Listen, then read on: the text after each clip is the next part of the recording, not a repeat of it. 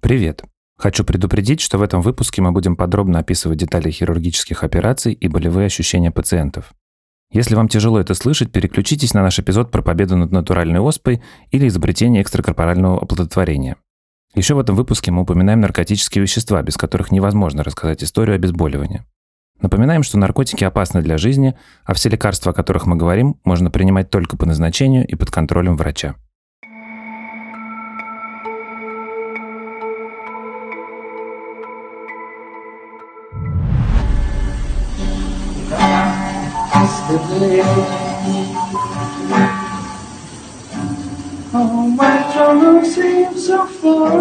Вы слышите песню «Yesterday» в исполнении Энтони Диаса.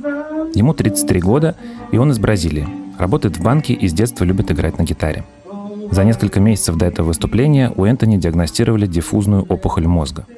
Это значит, что между тканями мозга и опухолью нет четких границ, и врачам нужно долго копаться в черепной коробке, чтобы удалить пораженные ткани – из-за болезни Энтони стал заикаться, а иногда даже не мог вспомнить самые простые вещи, типа марки своей машины.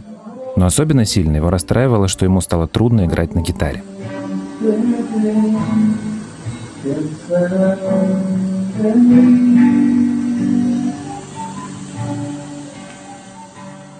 Пищание на фоне песни – это звуки приборов, которые измеряют пульс Энтони, его давление, температуру и насыщенность крови кислородом. Дело в том, что он играет на гитаре прямо во время операции на мозге.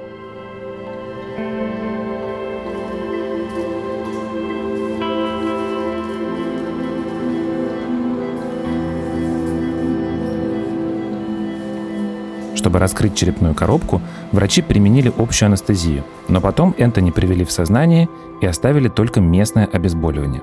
Ну и еще препараты, снимающие напряжение и страх – все это нужно, чтобы врачи проверили, как пациент реагирует на стимуляцию разных участков мозга и не удалили ничего лишнего. Во время таких тестов медики с помощью электрических импульсов воздействуют на ткани рядом с опухолью и просят человека пошевелить конечностями, или что-нибудь сказать, или решить математический пример, или сыграть на инструменте. Если при стимуляции он не может выполнить задание, трогать этот участок мозга ни в коем случае нельзя. В итоге операция Энтони прошла успешно – Ему вырезали опухоль и не повредили важные нейронные связи.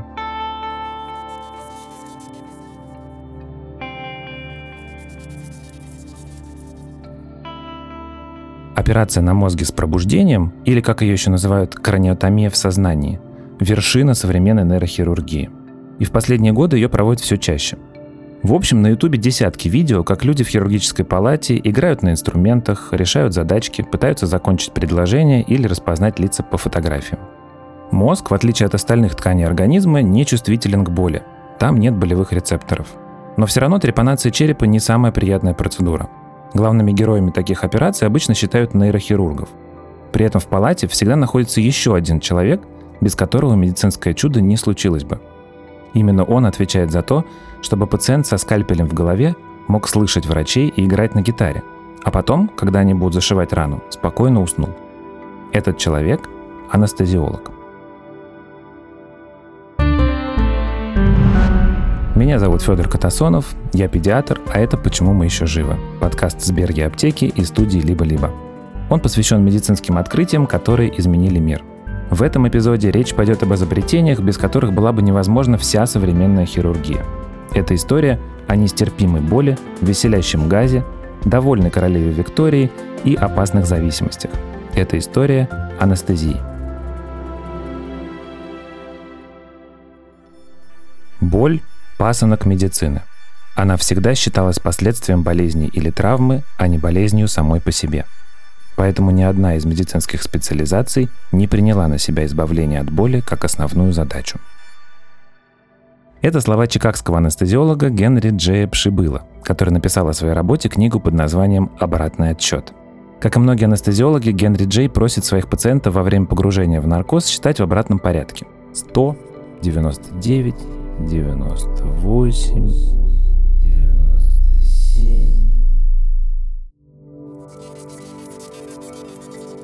На его памяти ни один не досчитал дальше 90. Настолько быстро действуют современные анестетики. Сегодня анестезиологи востребованы почти во всех отделениях больниц. Они участвуют и в простых манипуляциях типа гастроскопии или удаления зубов, и в самых сложных операциях, о которых мы говорили в начале выпуска. При этом обезболивание, его еще называют аналгезия, только один компонент их работы. Помимо этого, они следят, чтобы пациент не испытывал тревоги, чтобы его мышцы во время операции были расслаблены, сердце и легкие нормально работали, а организм не пострадал от потери крови. Ну и чтобы человек ничего из этого не вспомнил, когда придет в себя. Анестезиологи могут полностью отключить сознание и ощущения пациента, а могут погрузить его в полусон.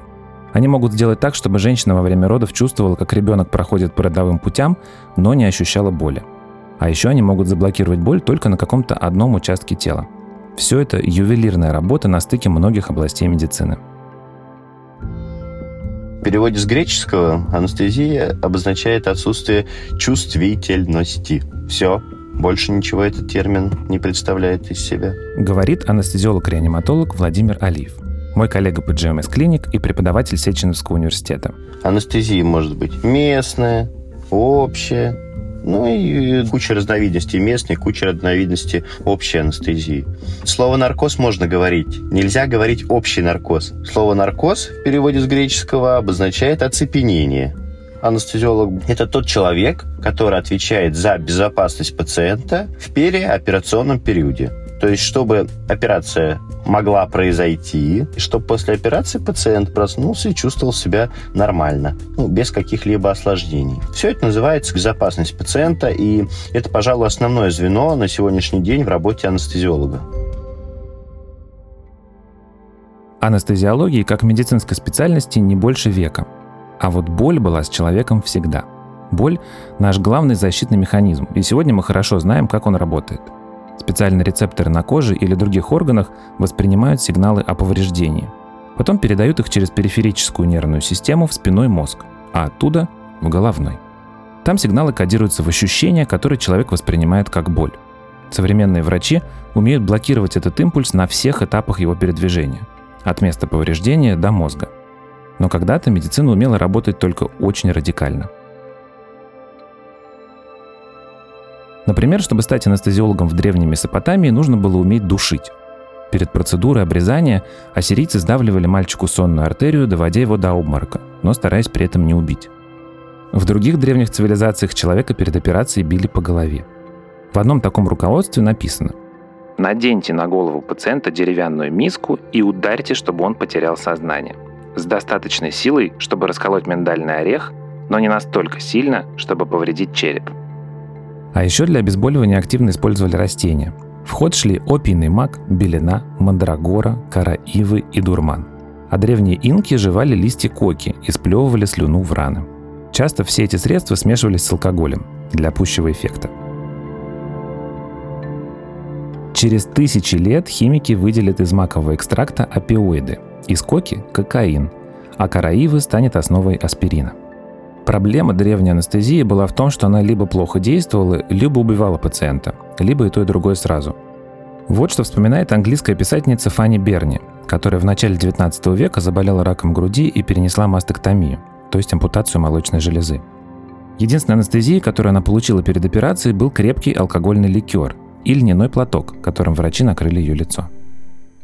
Когда ужасная сталь вонзилась в мою грудь, рассекая вены, артерии, плоть и нервы, я начала кричать. И кричала без остановки все время, пока делали надрез. Странно, что этот крик до сих пор не звучит у меня в ушах. Такой невыносимой была боль. Когда инструмент вынули, боль не уменьшилась, поскольку поток воздуха внезапно устремился к этим нежным частям. Это было словно масса крохотных, острых и зазубренных кинжалов разрывали края раны. Еще я чувствовала, как нож касается грудной кости и царапает ее.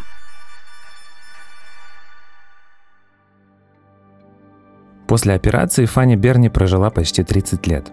Эти переживания она не смогла забыть до конца жизни. Самое обидное, что до официального открытия анестезии она не дожила всего несколько лет. А в 1811, когда ей удаляли грудь, медики в Европе и Америке уже вовсю экспериментировали с синтетическими обезболивающими. Было это так.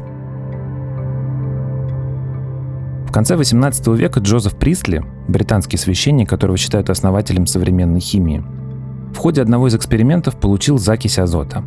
Бесцветный газ со сладковатым запахом заинтересовал молодого химика Гемфри Дэви, который работал в пневматическом институте в Бристоле. Там как раз изучали воздействие газов на человеческий организм. Дэви заметил, что после экспериментов с оксидом азота у него переставал болеть зуб мудрости, но особого значения этому не придал. Его гораздо сильнее заинтересовало другое свойство оксида. Однажды он засиделся в лаборатории и почувствовал себя очень странно. Вот как он вспоминает тот день. Мои ощущения были поистине завораживающими. Приятные эмоции усиливались, и я потерял связь с окружающим миром. Мир наполнился новыми связями и новыми идеями. Дэви это все настолько увлекло, что он устал устраивать что-то типа азотных вечеринок для коллег и друзей. Они вместе дышали газом, а потом смеялись и творили всякие глупости. Со временем химику это надоело, но он сохранил для медицины описание свойств газа, которые совсем скоро назовут веселящим. Строго говоря, азотные вечеринки не были сами по себе чем-то новым. Еще с 16 века для этой же цели использовали эфир. Получил его немецкий врач Валериус Кордус, когда решил смешать крепленное вино с серной кислотой. Он отметил, что пары этой смеси туманят сознание и снимают боль. Эфир вообще был хорошо известен за пределами лабораторий и институтов. Его использовали на уличных представлениях. В XIX веке в Америке на площадях бродячие цирки приглашали зевак за умеренную плату опробовать на себе свойства веселящего газа или эфира. По городам расклеивали афиши с объявлениями типа «Смейся, пой, танцуй, ораторствуй или дерись». Так зарабатывал, например, Сэмюэль Кольт – он ездил по стране под именем знаменитого доктора Коулта из Нью-Йорка, Лондона и Калькутты, а средства от выступлений пустил на создание револьвера. По легенде, на одном таком представлении однажды оказался молодой зубной врач Хорас Уэллс. В тот же вечер какой-то паренек из толпы вызвался на сцену, вдохнул веселящего газа, опьянел, упал и получил травму, но при этом совсем не чувствовал боли. Доктор Уэллс сразу вспомнил о своих пациентах, кричащих в зубном кресле. Сперва он попробовал газ сам. Уэллс попросил коллегу удалить себе зуб мудрости, который давно мешал ему жить, и действительно не почувствовал боли. Тогда дантист решил сообщить о своем открытии коллегам. В 1845 году в переполненной аудитории бостонской клиники он дал студенту веселящий газ и приступил к операции. Но в самый ответственный момент пациент закричал – Позже оказалось, что больно ему не было, и он просто испугался. Но эффект был смазан. Врачи и студенты-медики свистели, кричали «Обман!» и смеялись. А Уэллс со стыдом покинул аудиторию. На той демонстрации присутствовал коллега и деловой партнер Уэллса – Уильям Мортон. В те годы они вместе работали над процедурой протезирования челюсти, которая требовала удаления всех зубов. Но была одна загвоздка. Ни один человек в здравом уме не решался добровольно перенести такую боль. Мортон был готов уцепиться за любую идею. И однажды услышал от знакомого профессора Чарльза Джексона об эфире. Мортон попробовал эфир на своей собаке, самом себе и даже каким-то образом на рыбке. В конце концов, дело дошло до пациента, который пришел к нему удалять зуб. Все прошло успешно.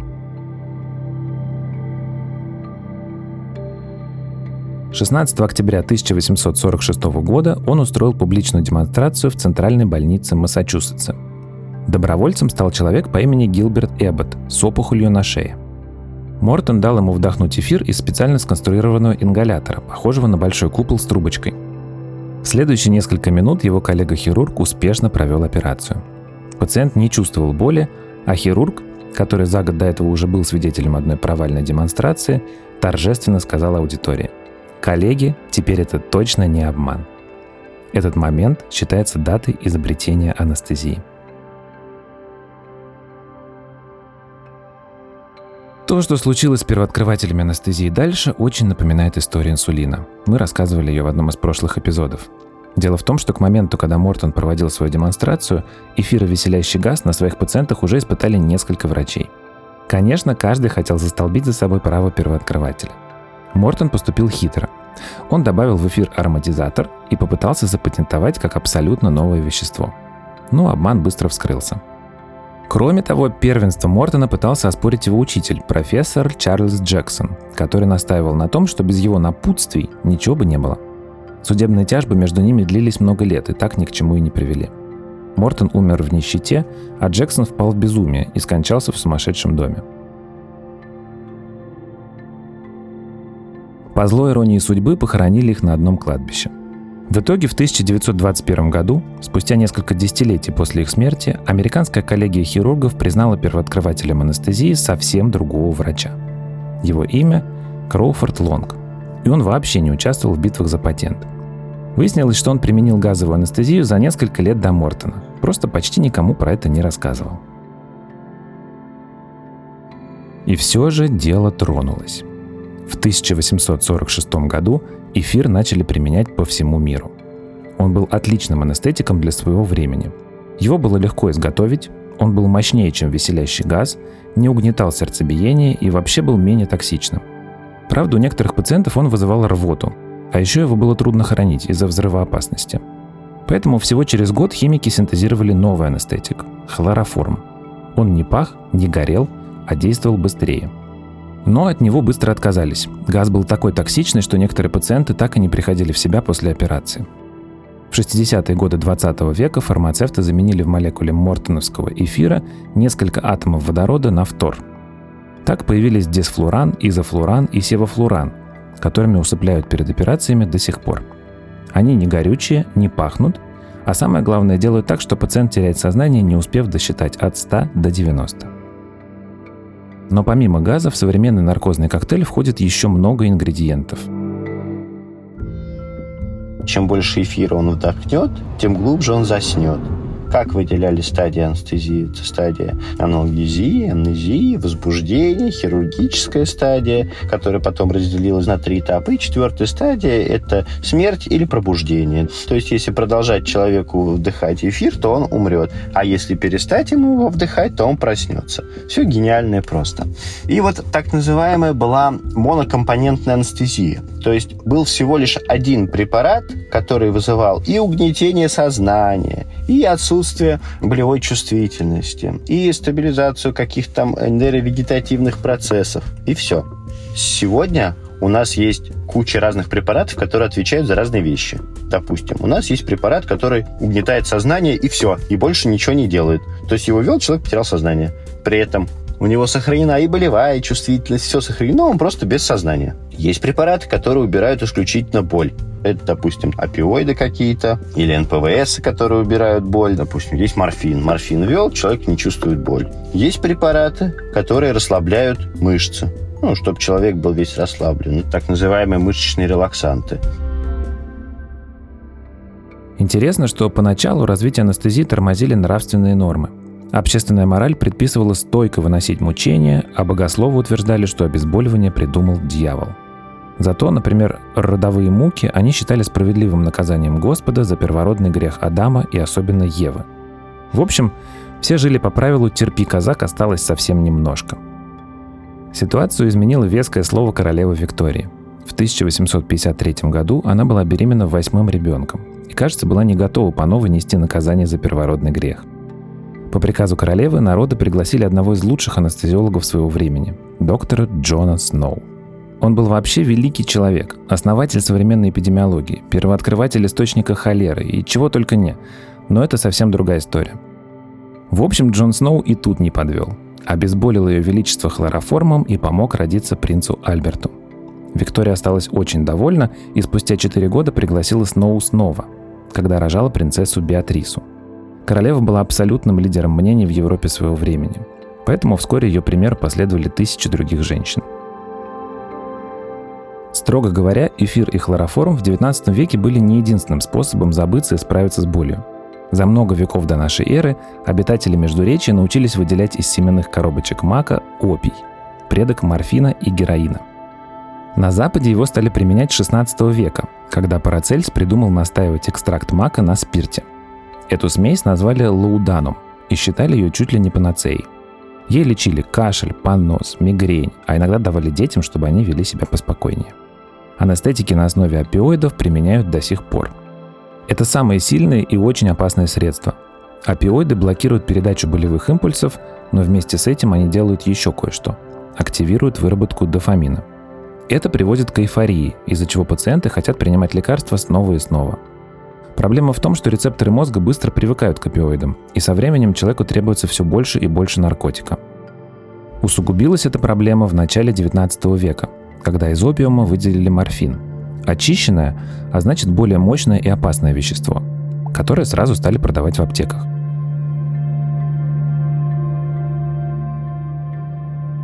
От морфиновой зависимости страдали и, к сожалению, продолжают страдать люди по всему миру. В их числе был близкий друг психиатра Зигмунда Фрейда.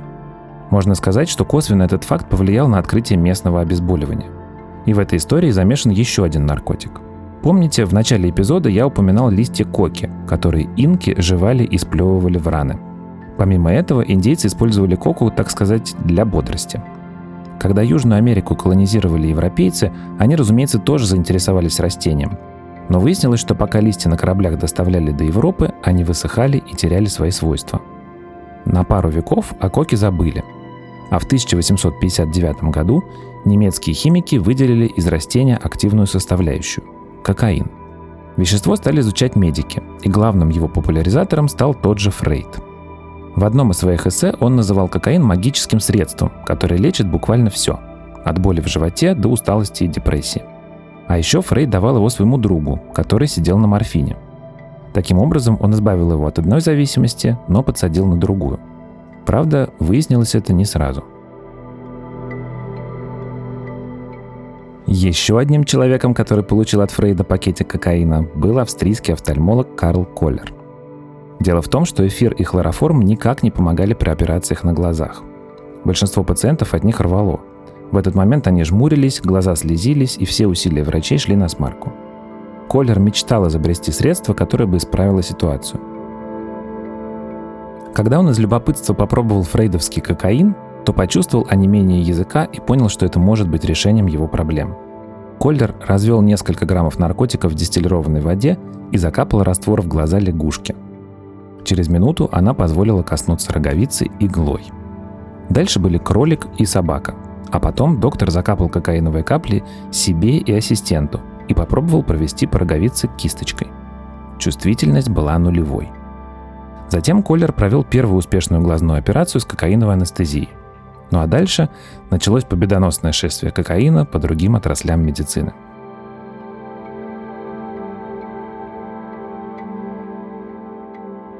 Постепенно хирурги догадались вводить вещество внутрь позвоночного столба, чтобы обезболить сразу всю нижнюю часть тела.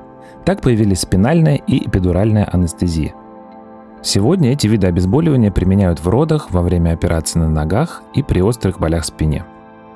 Через несколько лет медики поняли, что кокаин не только бодрит и обезболивает, но и разрушает организм похуже морфия. Обычно он убивает постепенно, но иногда пациентам становилось плохо прямо во время операции с такой анестезией. Кокаин поражает дыхательный центр в мозге. От него бывают инфаркты, инсульты и легочное кровотечение. И, разумеется, он вызывает зависимость.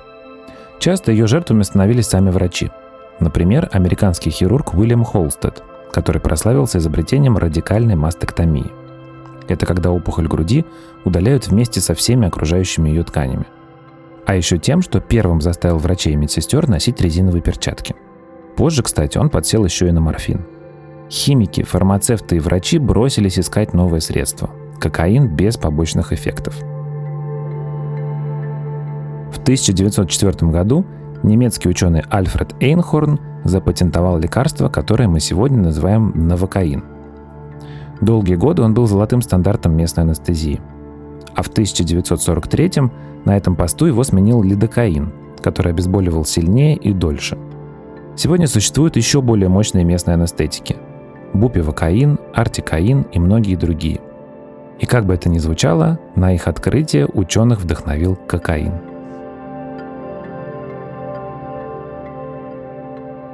На заре истории наркоза препараты пациентам вводили хирурги или дантисты. Но в начале 20 века стало ясно, что анестезия – сложный процесс, за которым должен следить отдельный врач – Доктор Генри Джей Пшибыла, которого я цитировал в начале выпуска, пишет, что работа современного анестезиолога состоит из пяти А. Анксиолизис, то есть снятие тревожности перед операцией. Амнезия, нужно сделать так, чтобы пациент не помнил травмирующее событие. Анальгезия, то есть обезболивание. Акинезия или обездвиживание. И, наконец, арефлексия, то есть предотвращение выбросов адреналина, колебаний давления и пульса под наркозом. Для каждой А придуманы десятки препаратов, и каждый год их продолжают совершенствовать. Например, за последние пару десятилетий выход из наркоза стал гораздо легче и приятнее. Истории про тяжелые галлюцинации и гудящую похмельную голову после операции в прошлом. Все благодаря внутривенному наркозному средству пропофол, которое вкалывают перед тем, как дать пациенту наркоз. Он стирает воспоминания и заставляет пациента чувствовать себя выспавшимся. Но все же главное нововведение в анестезиологии связано не с фармой, а с техническим прогрессом. Допустим, вот обезболить роды. Нам нужно сделать эпидуральную аналгезию выполнить. Что нам для этого нужно? Нам для этого нужна иголка специальная, катетер и препарат.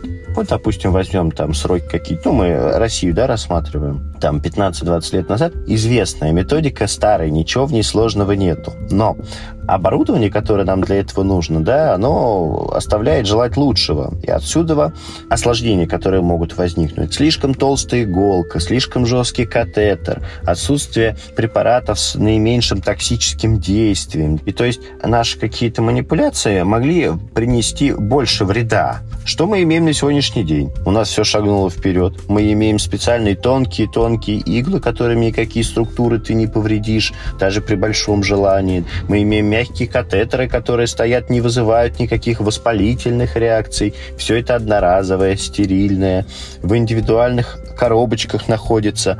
Ну и то, что 15-20 лет назад казалось очень сложным, на сегодняшний день, благодаря тому, что у нас вот это вот все появилось, становится проще. Раньше, работая в операционную, ты приходил туда, у тебя лежал манометр, обычный тонометр, который одеваешь на руку, надуваешь манжетку и измеряешь давление. Рукой человек определял пульс. Даже вот 15 лет назад мониторы были не везде. То есть во время операции сестра измеряла давление, там раз, два, как она его там измерила, что она там услышала, ну, никому не известно. Что мы имеем на сегодняшний день? У нас есть мониторинг глубины анестезии. Мы можем приклеить специальный датчик на лоб, который нам покажет, насколько глубоко угнетено сознание. Ну, называется там биспектральный анализ, например.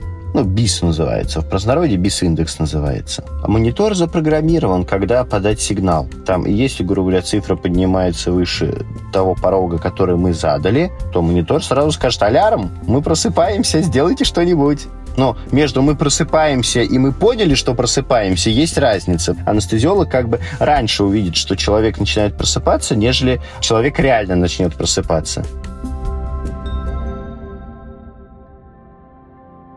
История анестезиологии – это история преодоления боли. И главное достижение анестезиологов в том, что боль больше не считается Божьей волей и способом закалки мужества. По российским и международным законам Право на обезболивание есть у каждого человека. А некоторые врачи и вовсе дают своим пациентам аппараты АКП – анальгезии, контролируемой пациентом. Это маленький гаджет с лекарствами, который управляется компьютером. Когда пациент понимает, что больше не может терпеть боль, он просто нажимает на кнопку, и аппарат сам впрыскивает ему нужную дозу лекарства.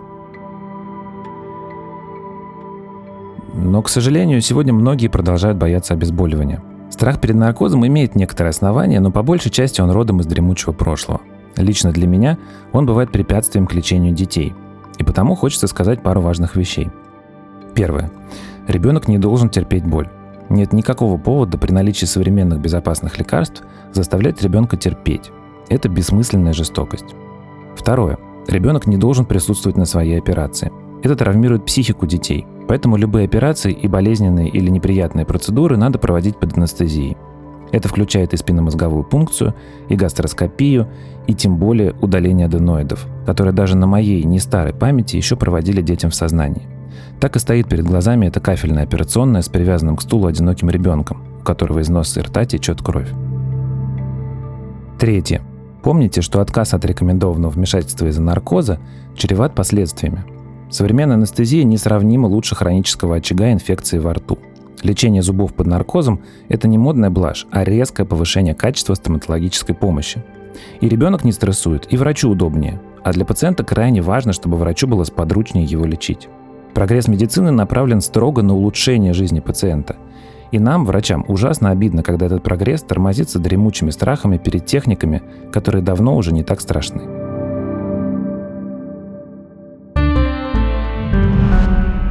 Это был подкаст «Почему мы еще живы» с Берги Аптеки и студии «Либо-либо». Мы делали его вместе с автором сценария Еленой Чесноковой, редактором Семеном Шишениным, медицинским редактором Виктором Лебедевым, продюсерами Кириллом Сычевым, Ликой Кремер и Ксенией Красильниковой, звукорежиссером Ниной Мамотиной и композиторами Кирой Вайнштейн и Михаилом Мисоедовым. Меня зовут Федор Катасонов. Слушайте нас во всех приложениях для подкастов и в блоге forma.eapteka.ru. Мы будем рады вашим отзывам и оценкам. Пока!